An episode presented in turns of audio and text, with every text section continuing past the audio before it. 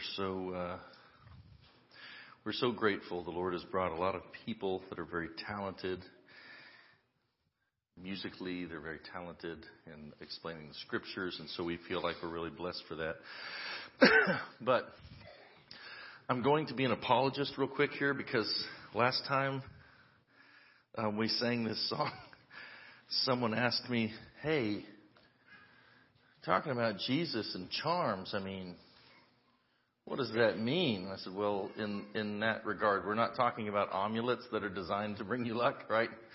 Um, the definition of charm is any power or quality that gives delight or arouses admiration. That's the kind of charm, of course, we're talking about in that song. So don't worry. We haven't devolved to paganism in our worship yet. But I did have somebody ask me, and, and you know, that's an honest question. That's typically how we use that. That term is used a lot in that regard in our culture. So, all right. Well, guess what? Back to Genesis. We are in Genesis chapter 24, and we're going to see if the third time we can get through the rest of this chapter. Chapter 24 is an extremely long chapter, longest chapter in Genesis, 67 verses long which is very interesting really when you think about it because it's the entire thing is really about going and finding a wife.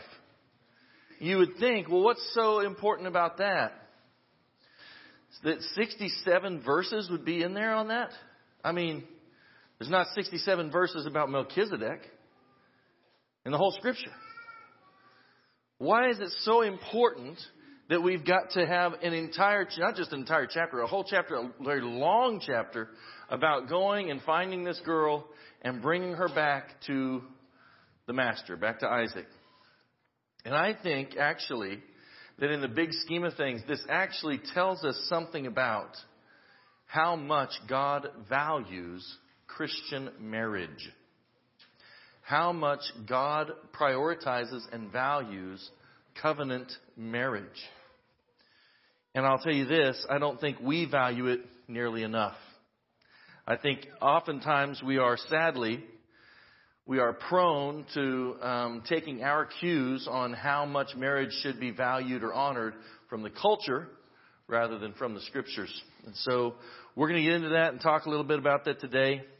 Moving through the book of Genesis. So last time we covered chapter 24, we got through verse 23. That was a while back. We're going to pick up at verse 24 today. So we're going to start in chapter 24, verse 24 hopefully make it all the way through. We will make it all the way through. So turn with me to Genesis chapter 24. And while you're turning there, let me do a little review with you, remind you what we've covered so far in this chapter. We started out, we saw that Abraham made a covenant with his servant, likely Eliezer. Um, and he basically said, Put your hand under my thigh. We talked about that was actually a euphemism, right? You remember what a euphemism is? It's a big word, isn't it?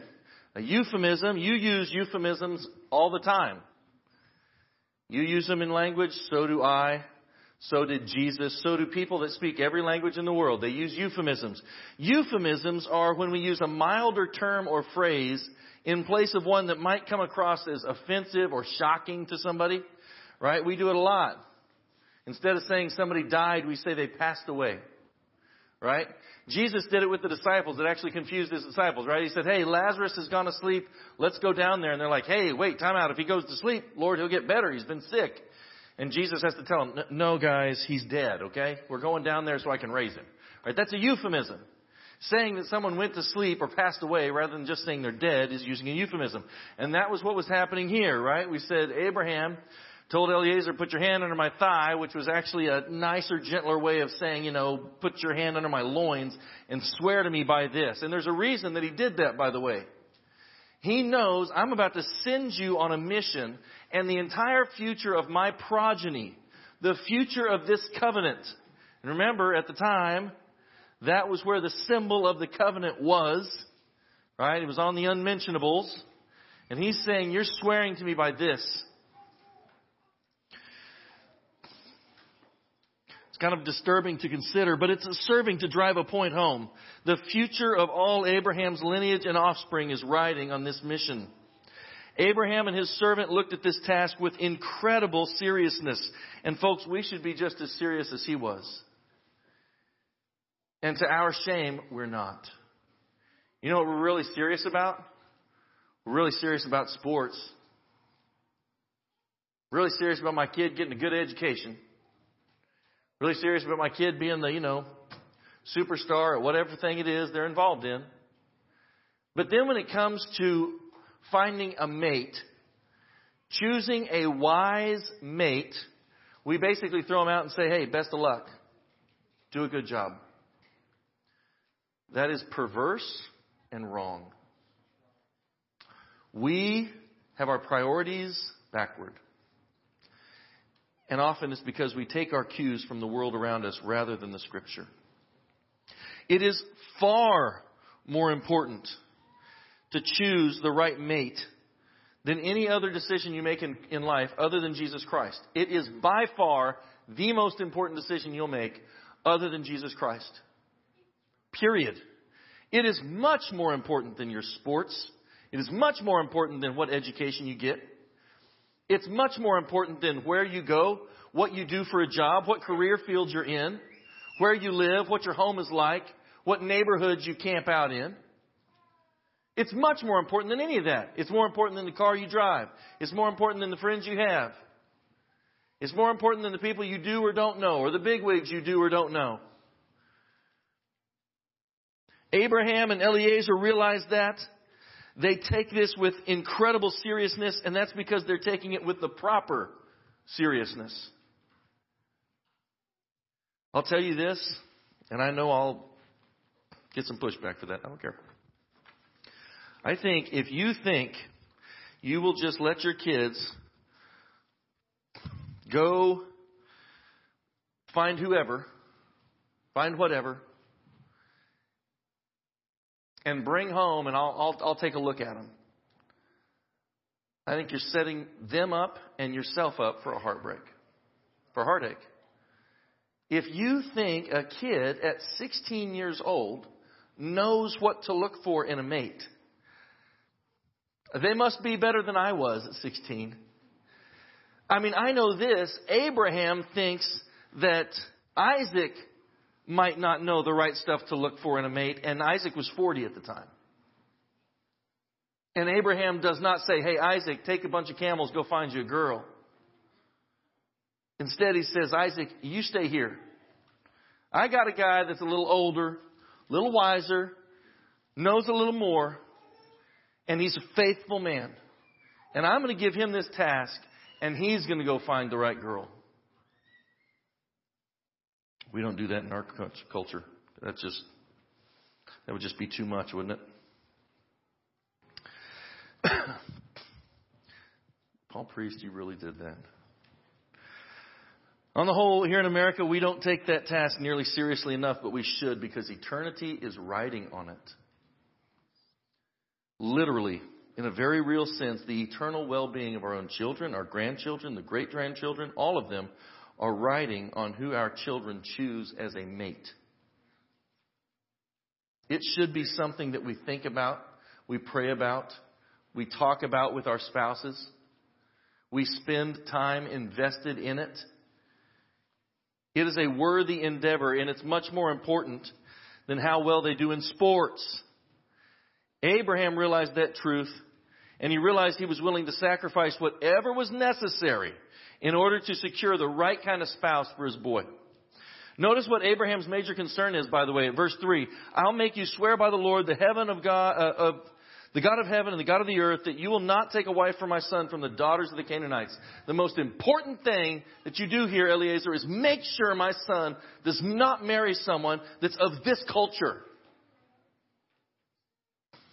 Somewhere like in the 80s or 90s, evangeli culture, evangelical big Eva culture that, you know, we find ourselves in so often, bought into this notion of like missionary dating, right?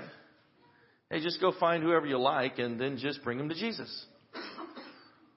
Because the thinking was, whether they come to Jesus or not is entirely up to you.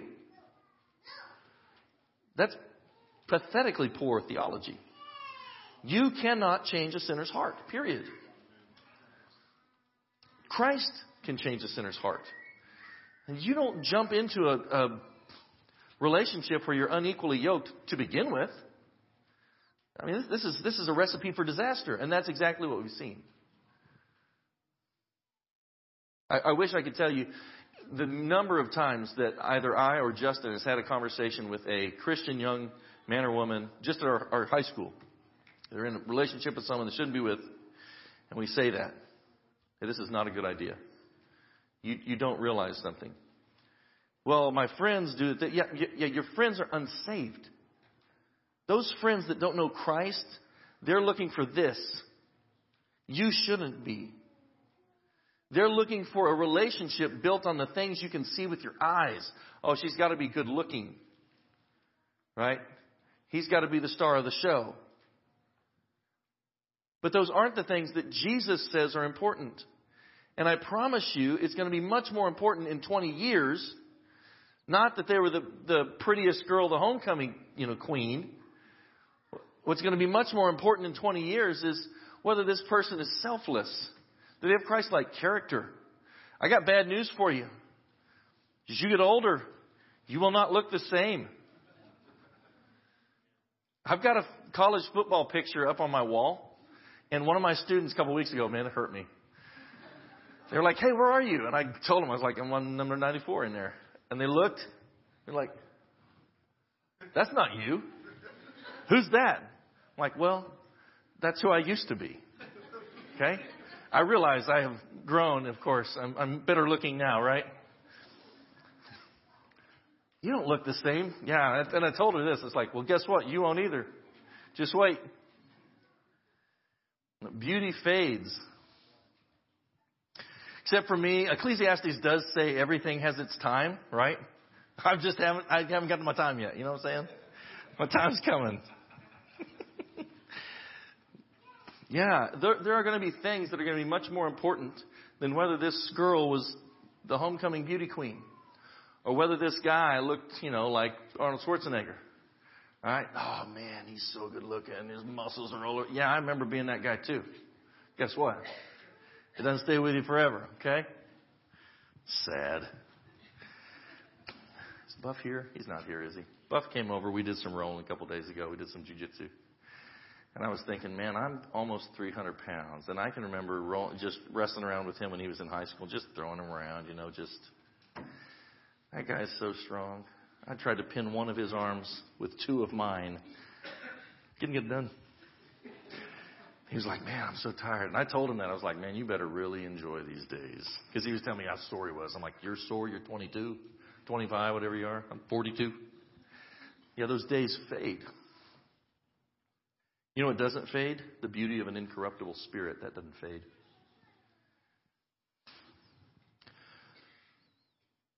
My wife doesn't look the same today as she did when she was 25. Her beauty has never faded because her beauty has not been just skin deep. She's more precious to me today than she was. And she was precious to me then. No, Abraham's ultimate was concern was that his son would not get entangled with an ungodly Canaanite girl. He knows a pagan girl is not going to teach godliness to his grandkids. She's not going to teach godliness to their offspring she's not going to be able to continue the covenant because she's not in the covenant. He knows the ungodly spouse is not going to be equally yoked, and that issue should be just as important to us today. It was important enough that Abraham was willing to single out his most trustworthy servant and make him swear an oath on Abraham's own loins equip him with whatever he needed, and send him out on a journey of over a thousand miles round trip to find a suitable bride for his wife. That's what he was willing to do. They took ten camels, loaded them down with gold and goods and gifts, and half a dozen or so fighting men, and said, Go get the right kind of woman. Go find her and bring her back. What a mission. Can you imagine being tasked with that? Don't get any of the Canaanite. We can't look anywhere around here. Nope. Go back to Mesopotamia. That's a, that's a long drive, man. We're on camels. Go back there and get a girl for my boy. It's that important. By the way, those half dozen or so fighting men that he took would have been anything but soft. I mean, you got a whole bunch of gold and treasure on camels, right? You've got to keep it safe on the way there. Then you're going to pick up something even more valuable, and that is the girl that this entire covenant is riding upon, and you're going to keep her safe on the way home. These are men who are willing and ready to fight. They're willing to lay their lives down for the bride. And that should be what pastors are today. There should be men that aren't soft and effeminate and that are willing to lay down their lives for the bride. Because that's their job.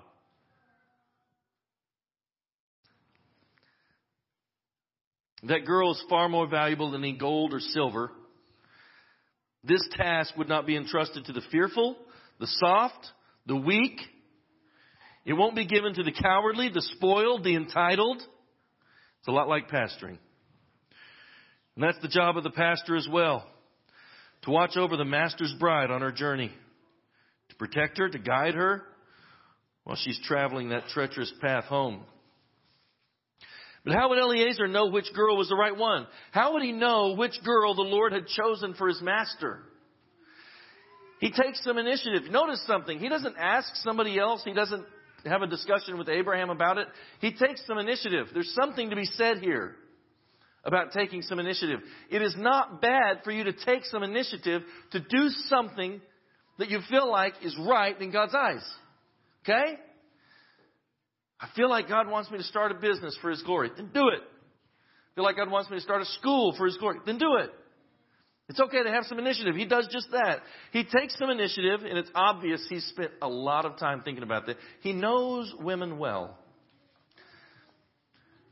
Ten camels full of gold and silver. He knows fathers well, too. He takes some initiative and he devises a test found in verses 12 to 14 that'll reveal some very specific character traits in this prospective bride. Not just any girl is going to do. You can't just have a pretty girl. Obviously, she's got to be somebody that Isaac finds attractive, but it can't just be some pretty girl. She can't be afraid to get her hands dirty. She's going to have to have a work ethic. In essence, she's going to be married to the master of a ranch, right? A huge ranch. By the way, that's not an environment today for someone that's pampered and entitled. It sure wasn't thousands of years before air conditioning, you know, refrigeration, antibiotics. This is going to have to be a girl that's tough. But she's also going to have to be a girl who is chaste, modest, discreet, faithful. What kind of shame would it bring upon the uh, Eliezer and Abraham and the rest of the covenant if this prospective bride would turn out to be an adulterer? And yet she'll have to be caring and hospitable. How can you find someone with all of these traits? What kind of test can I devise to be able to see glimpses of these character traits?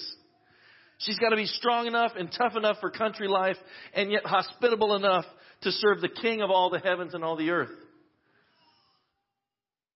How in the world will I know when I see her? So here's the test he devises. He knows all the hardworking young women are going to be there at the well doing the menial, insignificant things it takes to serve their households faithfully. He knows there's a certain segment of the population of young women who will not be there. That will be the pampered elites. Those that are very wealthy, they're very pampered, they're very entitled, they wouldn't have to do that kind of menial work. Their household would have servants that did it for them. And he specifically avoids that type of person. I think that's very interesting. So he knows the well, the town well, is a good place to start the search. He devises a test to really try the character of this young woman. And it's going to require a young woman who possesses uncommon hospitality, who is strong, tough, and unafraid of hard work, and who's willing to go out of her way for some tired strangers in need, even when it's unannounced. She doesn't get to prepare. Imagine that. It's like a pop test, right? It's a test that students love the most. I mean, if you want to see panic in students, right, we'll let them come into class and say, okay, take out a piece of paper, number one to ten. right? I got anxiety. I get it. Been there. Right? But that's what he does. She doesn't get to prepare. She doesn't know what's coming.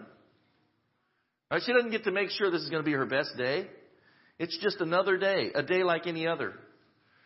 Eliezer wants to know what is this girl like on a day to day basis, not when she has three weeks to prepare. Not when she, as it were, gets to put her best foot forward, right? What do you like in the daily? And what happens? Well, Rebecca just happens onto the scene. I'm sure it was just coincidence that she's coming out to the well at the same time that Eliezer's coming up to the well. She just happens onto the scene, and unbeknownst to her, she is in exactly the right place and at exactly the right time. She doesn't realize it. And she doesn't just pass the test, by the way, she blows it out of the water. She goes so far above and beyond that the Bible says Eliezer is left staring in wonder. He's marveling at her. He had prayed that a young lady would just offer a drink for the camels. Hey, Lord, this is how I'll know. She's going to come up. She's going to offer me a drink. and she'll offer me a drink for my camels too. That's a lot. That means she's going to have to redraw her water, right? I told you this last time. I said the, the, the average pitcher size of that day was around two and a half gallons. Basically because you had to have, you wanted as big a pitcher as you could basically manage. If it got bigger than that, it's just too big and, and heavy to be, you know, it's, it's unwieldy. So that means she's going to go down and draw this thing. She's going to put it up on her shoulder. And she's going to then which is heavy, by the way. You know, water is roughly eight pounds per gallon. So it's not, you know, it's not insignificant. She's got to pull this thing up and, you know, she's putting it up on her shoulder and walking it all the way home. And she's gonna, she's gonna put it down and give him a drink and, and pour the rest out for her camels, or his camels, which means she's gonna have to go redraw water. She's gonna have to do, that's, that's, that's real work. He says, this is gonna be the test. And instead, she says, I'll give you a drink and I'll water your camels until they're done drinking. Ten camels that are thirsty? How much can they drink? A lot. I've read that there, uh, read stories about really dehydrated camels that I'm not kidding that have drank almost 50 gallons in three minutes. Not 30, three. It's like sucking down a fire hose, man. How much did these things drink? I don't know. But I do know that it drank enough that she must have made enough trips that her brother comes to see what's going on later, right? It says Laban came out to the well. My guess is he goes, hey, Rebecca's going to go down and get water, right? She should be back shortly, and she doesn't come back, and she doesn't come back. And he's like, what in the world is going on with this girl? So he goes down to the well. So it took a while. I don't know how long she had to draw. I don't know how many trips she had to make, but I do know this. I know she worked hard enough that Eliezer is sitting on the side, literally staring in wonder. I cannot believe this. So she finishes, right? We're down to verse 22. Eliezer stayed silent in wonder. We would say he was dumbfounded. He's literally shocked into silence. I can't believe this is happening. God is being overly conspicuous on Eliezer's part. Have you ever needed that? Has God had to be just over the top for you before so you know, yeah, this is what God wants me to do? You know, you feel that inner leading, you know, that inner peace that still small voice, you know this is what I'm supposed to do, and then you start wondering, start second guessing yourself. You ever done that? I'm sure I'm the only person here that's ever done that. So God has to go over the top to show you, no, this is what I, this is where I want you to go, this is what I want you to do. Right? You're on track, you're on task, right? Because Eliezer's thinking, there's no way this can't be real. I just want to make sure you don't miss it. When she finishes the task, he's blown away. The servant's blown away. He immediately gives her a nose ring that's about one fifth of an ounce of gold.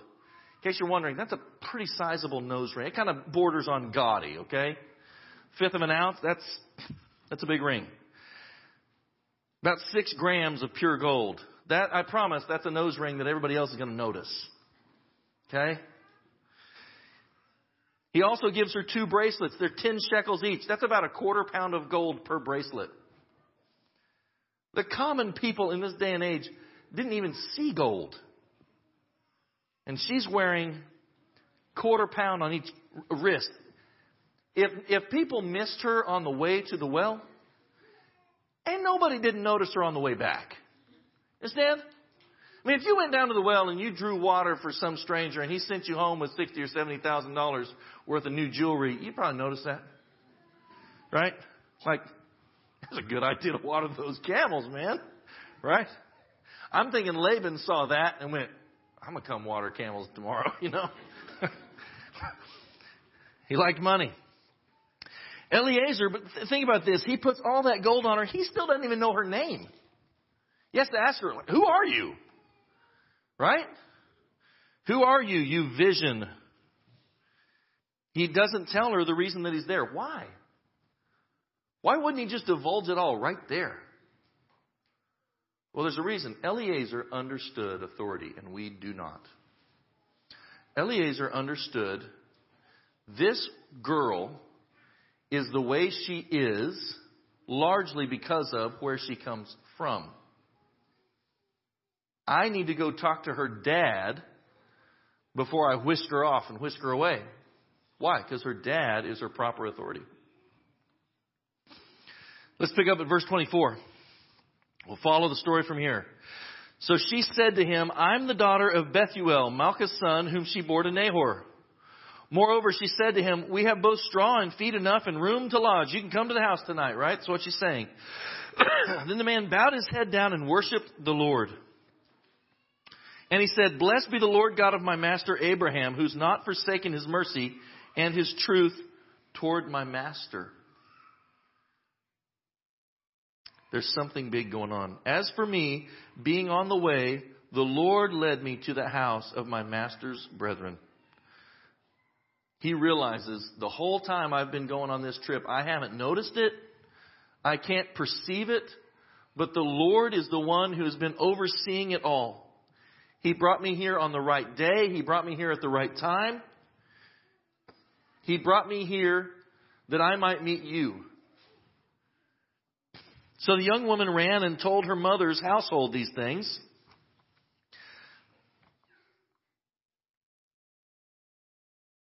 Think of the impeccable timing it took. The Lord had orchestrated everything perfectly.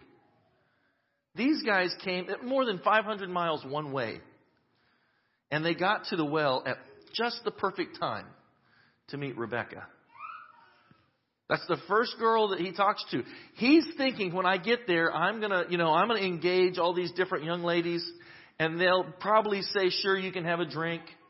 But who in the world, who in their right mind is to say, "Sure, you can have a drink, and I'll, I'll water your camels too"? Right?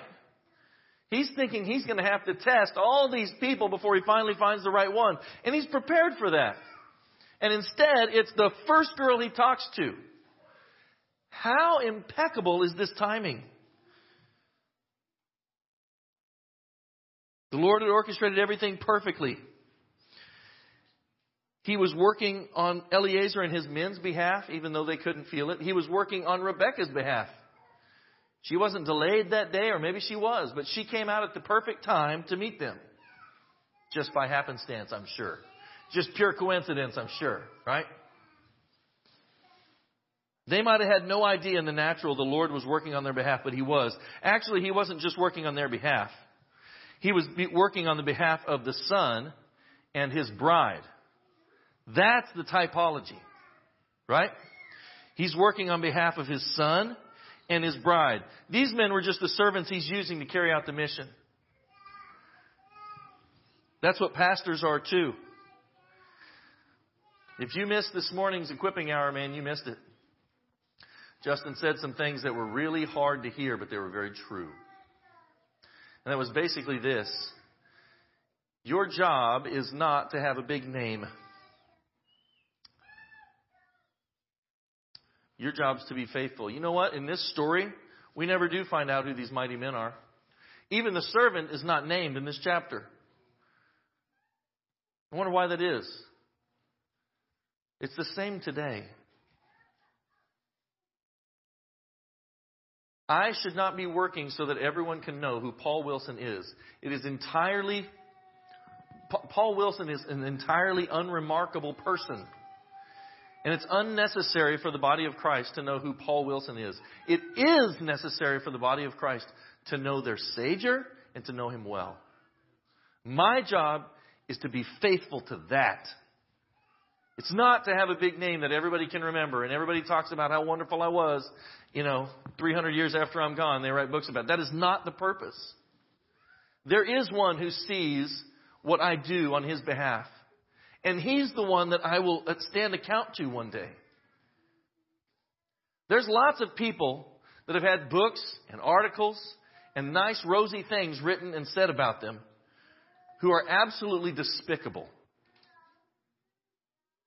And people write these things about them because those people are despicable. Hey, but that was my buddy. I liked him and you should too, even though he's absolutely heinous and wicked. No, man's opinion means nothing. Man will hold people up high who have no right to be there. And that was what Justin was talking about this morning. There's only one that has the right to be there. His name is Jesus Christ.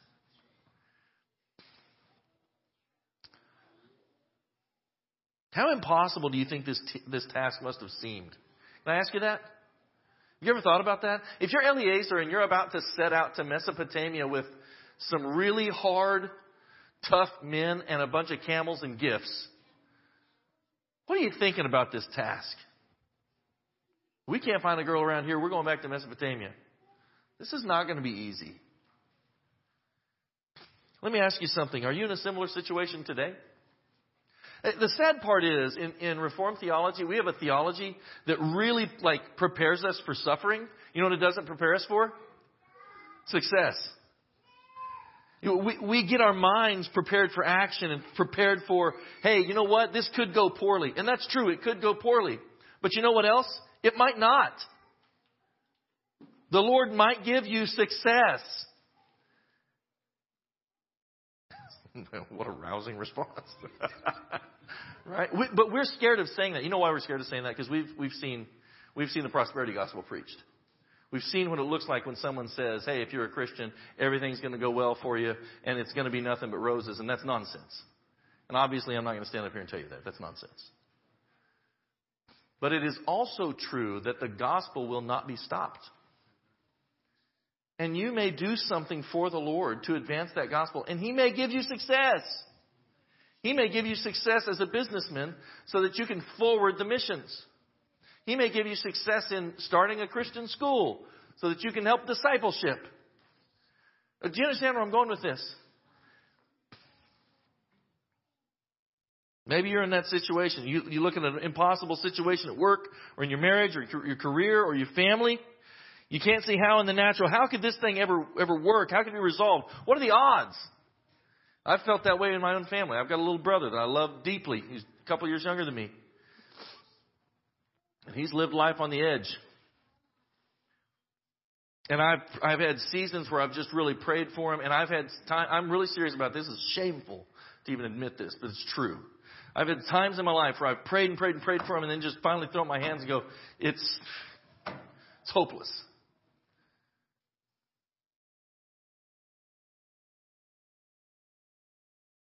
And then have a text message from him at 3 in the morning asking me about God.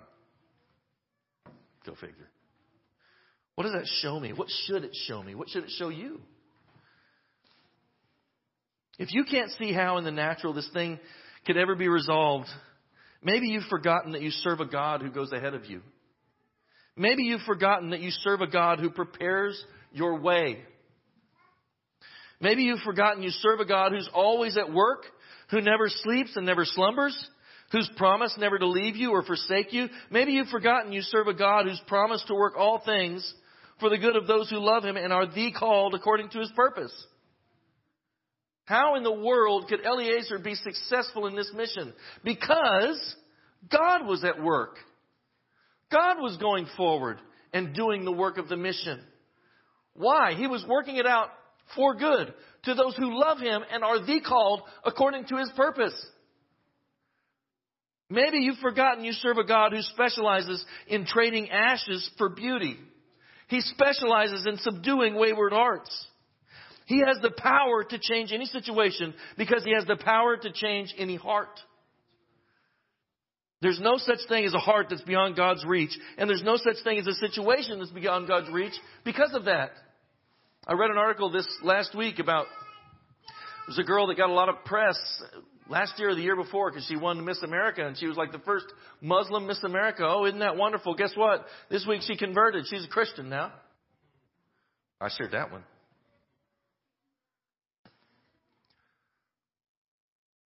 No, no heart is beyond the reach of Christ, which is why we preach His Word. It's why we tell His Word to people that are hard now, that guy, he'd never be. Do you know how hard he is? Do you know how much he hates God? Do you know the God he hates? It does not intimidate God that this man is rabidly anti Christian. Because when that man lays down in his bed at night, he still can't escape the Holy Spirit. I'm glad somebody was willing to do that for me. Maybe we've forgotten the God that we really serve. And maybe we need to be reminded of that. Let's go on. 29. Rebecca had a brother whose name was Laban. Oh, good old Laban. This will not be the last time we see Mr. Laban. Rebecca had a brother whose name was Laban, and Laban ran out to the man by the well. And so it came to pass after he saw, notice this, it's when he sees all the gold, all the money, right? So it came to pass when he saw the nose ring and the bracelets on his sister's wrists, and he heard the words of his sister Rebecca saying, Thus the man spoke to me. Then he went to the man, right? After he saw all of that, then he goes to the man. And he stood by the camels at the well and he said, Oh, come in, oh, you blessed of the Lord. Excuse me? You don't know him. Blessed of the Lord. Because he's got money, wealth, power, dignity. This is the fanboy. Come in, oh, blessed of the Lord. Why do you stand outside? I've prepared the house and a place for the camels. So we're seeing something about Laban here. Probably he's going out to the well because he realizes his sister should be back by now. He wants to know what in the world is taking this girl so long. When he sees everything that's going on, he realizes this guy has some serious wealth. Look, you ain't wearing quarter pound gold, pure gold bracelets if you don't have serious wealth. Okay? Just letting you know, I don't have any of those laying around in my house. Okay? No, he knows this guy's a mover and a shaker. This guy is somebody important. He's dignified. And all of a sudden, Laban's a fanboy. He sees the wealth and the prestige of the troop and he's falling all over himself to capture their favor. Good thing nobody does that today. You ever seen something like that before? Man, I have, and it's sickening to watch. It makes stomach turn. Selfishness of it, self seeking of it. Laban really knows nothing about them at this point. He doesn't know if they're godly or not. He doesn't know if they're lying or not. All he knows is that they've got a lot of money and they seem dignified. There's a lot of camels here. These guys have wealth. They're powerful. He knows there's lots of gold on his sister and there's 10 more loaded down camels. In other words, there's more where that came from, right? And he wants to capture their favor as he wants in on it. I want to be dignified and wealthy too. I'm going to ride your coattails, fellas. I think it's likely he's being driven by greed and the pride of life here. And we're going to see that later. Those character traits will show up again later in Genesis, as most of you know. Let's move on. 32. Then the man came to the house. He unloaded the camels and provided straw and feed for the camels and water to wash his feet and the feet of his men who were with him. Food was set before him to eat, and he said, I'll not eat until I've told you my errand. so the guy is excited. Wouldn't you be? You would be too. If you're Eliezer, like, you're excited about this thing. I gotta tell you what's going on. And so they said, speak on. Verse 34, and he said, I am Abraham's servant. That's the first time they know that. I am Abraham's servant. The Lord has blessed my master greatly, and he has become great. Like that that'd probably be the understatement, right, of the time. Like, hey, you just came in on ten camels and you put all kinds of gold on. Yeah, we get it. Yeah, we know he has obviously become great and wealthy. He's given him flocks and herds, silver and gold, male and female servants, camels, donkeys, and Sarah, my master's wife, bore a son to my master when she was old. And to him he has given all that he has. Now my master has made me swear, saying, You shall not take a wife for my son from the daughters of the Canaanites, in whose land I dwell. But instead you'll go to my father's house and to my family and take a wife for my son. So I said to my master, Perhaps this woman will not follow me. But he said to me, The Lord before whom I walk will send his angel with you and prosper your way. That says something to me, by the way, about Abraham's faith. Abraham, as we have watched through the book of Genesis, Abraham is growing in his faith. And he comes to the point where he sends Eliezer out on this crazy mission and he says, Don't worry about it, buddy. God is going to go before you and prosper your way. Which is why Abraham can have the confidence to say, Yeah, she won't come back with you. You're free of your oath. Why? Because he knows she's coming. He knows she's coming because God. Ah, it's hard for me. His faith is in the Lord. It's not in this man. It's not in the girl. It's in the Lord who's going in front. It's in the Lord who's doing the work and preparing. But he said to me, The Lord before whom I walk will send his angel with you and prosper your way. And you shall take a wife for my son from my family and from my father's house. Verse 41 You'll be clear from this oath when you arrive among my family, for if they will not give her to you, then you'll be released from my oath. 42, and this day I came to the well, and I said, O Lord God of my master Abraham, if you'll now prosper the way in which I go, behold, I'll stand by the well of water, and it shall come to pass that when the virgin comes out to draw water, and I say to her, Please give me a little water from your pitcher to drink, and she says, Drink, and I'll also draw for your camels, let her be the woman whom the Lord has appointed for my master's son. But before I'd even finished, finished speaking in my heart, there was Rebekah, coming out with her pitcher on her shoulder. And she went down to the well and drew water. And I said to her, Please let me drink. And she made haste and let her pitcher down from her shoulder, which is actually an important point, which I talked about before. She let her pitcher down from her shoulder and said, Drink, and I'll also give your camels a drink. And so I drank, and she gave the camels a drink also. It's important that she brought it down from her shoulder I said this before, but just by way of reminder, there was a couple different, if you had somebody you didn't know, there's a couple different ways you could share your water from your pitcher. You don't want to spoil it for your household, right? I mean, they didn't understand how germs worked, but they knew diseases were communicable. You don't know who this person is. You don't know what they have or what they're carrying. You're not going to just allow them to lip up to your jar and drink out of your family's water supply. So you have one of two options. One is the lazier way, right? It's already on your shoulder. You just let this person come really close to you and you tip the water and they just kind of waterfall it. They just drink out of it, right? But that was seen as kind of improprietous because in, in the business of doing that, they would be close enough to you that there would be, you know, frontal bodily contact. And so that was kind of seen as not real discreet. But it was a lot more work to take it down off your shoulder and load it back up, take it down, load it back up, right? But she makes haste to take it down. She takes quickly. This is not even a thought. Takes it down. She's probably going to pour it out. He's going to drink it out of his hands. Hey, I'll get some for your camels too. So he could see she's a hardworking lady and she is chaste. So I drank and gave the camels a drink also. 47. Then I asked her, whose daughter are you?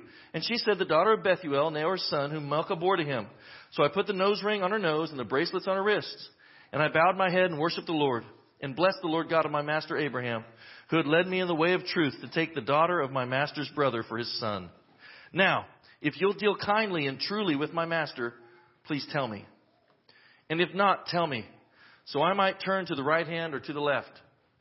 In other words, we're not going any further.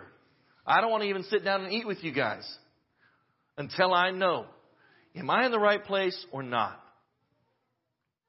I can um I can relate with this. Okay, when I was um my wife and I were seeing each other like the first I think after the first time we went on a date. I, I she's like before she goes back up to OU. I know it's sad. It's sad. It's okay.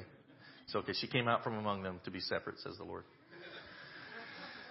But anyway, before she went back up to OU, uh, I had brought her over. I had this tiny little house. You know, I had a house that was one step better than a lean-to, but I had my huge library in there and all my apologetic stuff. And then I showed it to her and I said, basically, this is me. This is where I'm going. This is what my life is about. I want to serve the Lord. And if this thing, if this thing goes the distance, I want you to know. I don't ever want you to be later on down the road going, hey, this isn't what I signed up for kind of freaked her out. It's like, uh, hey, we just had dinner, man. Like, it ain't that serious yet, you know. But the truth of the matter was, you know, here was this godly girl who's beautiful, and I know I, I can't just have this six month relationship, but my heart is going to be intertwined with you. So get in or get out. And that's kind of what this guy's doing right now. Hey, I'm here on business. This is not just a pleasure visit. This thing is not just about let's have fun in the meantime. I'm serious about this. Okay? You know why marriage gets a bad rap today? Because we have a whole bunch of people that want to pretend, they want to play with their relationships. Hey, let's just have fun for the meantime. No, that's a serious business. Your heart and who your heart is wrapped up in is serious business. Don't be playing when it's real business. Right? And that's what this man's basically saying. Laban and Bethuel answered and said, This thing comes from the Lord. We can't tell you good or bad. We can't say anything to you. God's done this thing. We can't tell you no. Right? 51, here's Rebekah before you. Take her and go, and let her be your master's son's wife, as the Lord has spoken. Now, it's probably possible at this point they realize all those camels has the dowry too. I'm not going to lie, it's not uh, uninfluential to them, I'm sure. Look at all the gold she's wearing. Dude, there's 10 more camels loaded up. We know what that's about. Hey, uh, we, we're here. Want to know if your daughter can go back with, wait, uh, sure. It's from the Lord. Leave your stuff. Let's make an exchange, right? They know what's going on. They're not stupid. That was the custom of the day. They know there's a serious dowry to be had in this deal. Like I said, Eliezer seemed to knew women. He knew dads as well. My, my wife got really embarrassed when my when first time I, I went over to meet her folks. She's like, "Listen, when you meet my dad, he's going to ask you a lot of questions." Okay. No, seriously, he's he's going to like ask you all about like, "Hey, what do you do? Could you support a wife? Could you do all this?" And I'm like, I, I remember, I literally I was having this discussion with her last night. I remember her telling me that, and I was like, "So." I mean, wouldn't you? I mean, I will one day when it's my daughter. You know who the only people that are scared of those kind of discussions are? Those that aren't prepared to care for a wife, who are not prepared to be a provider for a wife. That's something we don't talk about, but we probably should. That's our job. It's part of our job as men. A part of our job as a husband. Paul says is to take care of those in your own household, and those who do not, you're worse than an unbeliever having denied the faith. That's pretty serious. Being a provider for our homes is a serious charge. And we have a, today there's like an idea out there in our culture that that's just kind of an afterthought. Hey, I'm ready to get married because I really want to be married. Okay, have you prepared yourself to be married? Well, yeah, I like some girls. Well, if it was really that important to you, wouldn't you prepare for it? It's the same thing. We say somebody says, "I want to be a pastor." Really? Have you prepared for it? Well, yeah. I mean, I read my Bible and stuff. Oh, have you prepared for ministry? Have you really invested in this? How much time have you spent in this? How much of your life are you willing to devote to this? If you really care about doing something and doing it well, you will be willing to prepare yourself for it. Today we just we just think it should be taken for granted. I like a guy, so I'm ready to get married. Are you? Are you ready to be a wife? Ready to be a mother? Can you take care of a household? There are a lot of parts of taking care of households that very few ladies know anymore. And there are a lot of things about being a provider and a protector of a family that very few men take seriously anymore. That's sad, but that's true. It shouldn't be this way. My brothers, it should not be this way. 52. It came to pass when Abraham's servants heard these words that he worshiped the Lord. He bowed himself to the earth. Then the servant brought out jewelry of silver, jewelry of gold, clothing, and gave them to Rebekah. He also gave precious things to her brother and to her mother. And he and the men who were with him ate and drank and stayed all night. Then they arose in the morning and said, Send me away to my master. But her brother and her mother said, Let the young woman stay with us a few days, at least ten. After that, they might go. I think that's reasonable. I mean, wouldn't you think so? Some guys show up on your doorstep some night unannounced, and basically they're saying, "Hey, we're we're taking your daughter." This is not like today where you can just FaceTime her if you, you miss her, right? There's not a Facebook account. Like you're going 500 miles away. We may never see you again. Or if we do, it might just be once or twice again. uh, give us a few days to say our goodbyes, right? That's basically what they're saying. And he's saying this no, this is of the Lord. This is important. Let me go. Let me go back. This thing is of God. He said to them, Don't hinder me. 56. Since the Lord has prospered my way, send me back that I might go to my master. So they said, We'll call the young woman and ask her personally. Basically, they're saying, You know what? We don't like your idea. You don't like our idea. Maybe we should get the girl this is all about involved in this. hey, maybe somebody should ask her opinion on the matter. Crazy, right? They said, What do you want to do? Will you go with this man? And she said, I will go. 59. So they sent away Rebekah and her, their sister and her nurse, and Abraham's servant and his men. And they blessed Rebekah and said to her, Our sister, may you become the mother of thousands of ten thousands, and may your descendants possess the gates of those who hate them. I feel like I should be saying this to my daughter like every other day or something. I love the last part. May your descendants possess the gates of those who hate them. That's in the Bible. It was very serious to them that she'd have a family. It wasn't just an afterthought. They were serious about it. It was expected. Today it's become an afterthought. Oh, we want you to be really influential.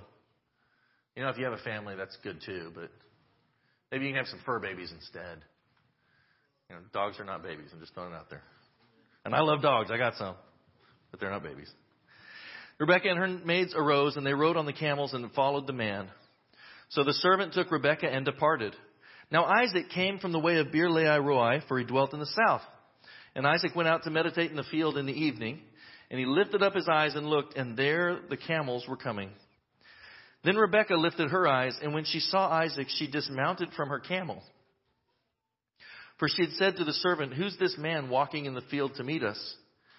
The servant said, It's my master. So she took a veil and she covered herself.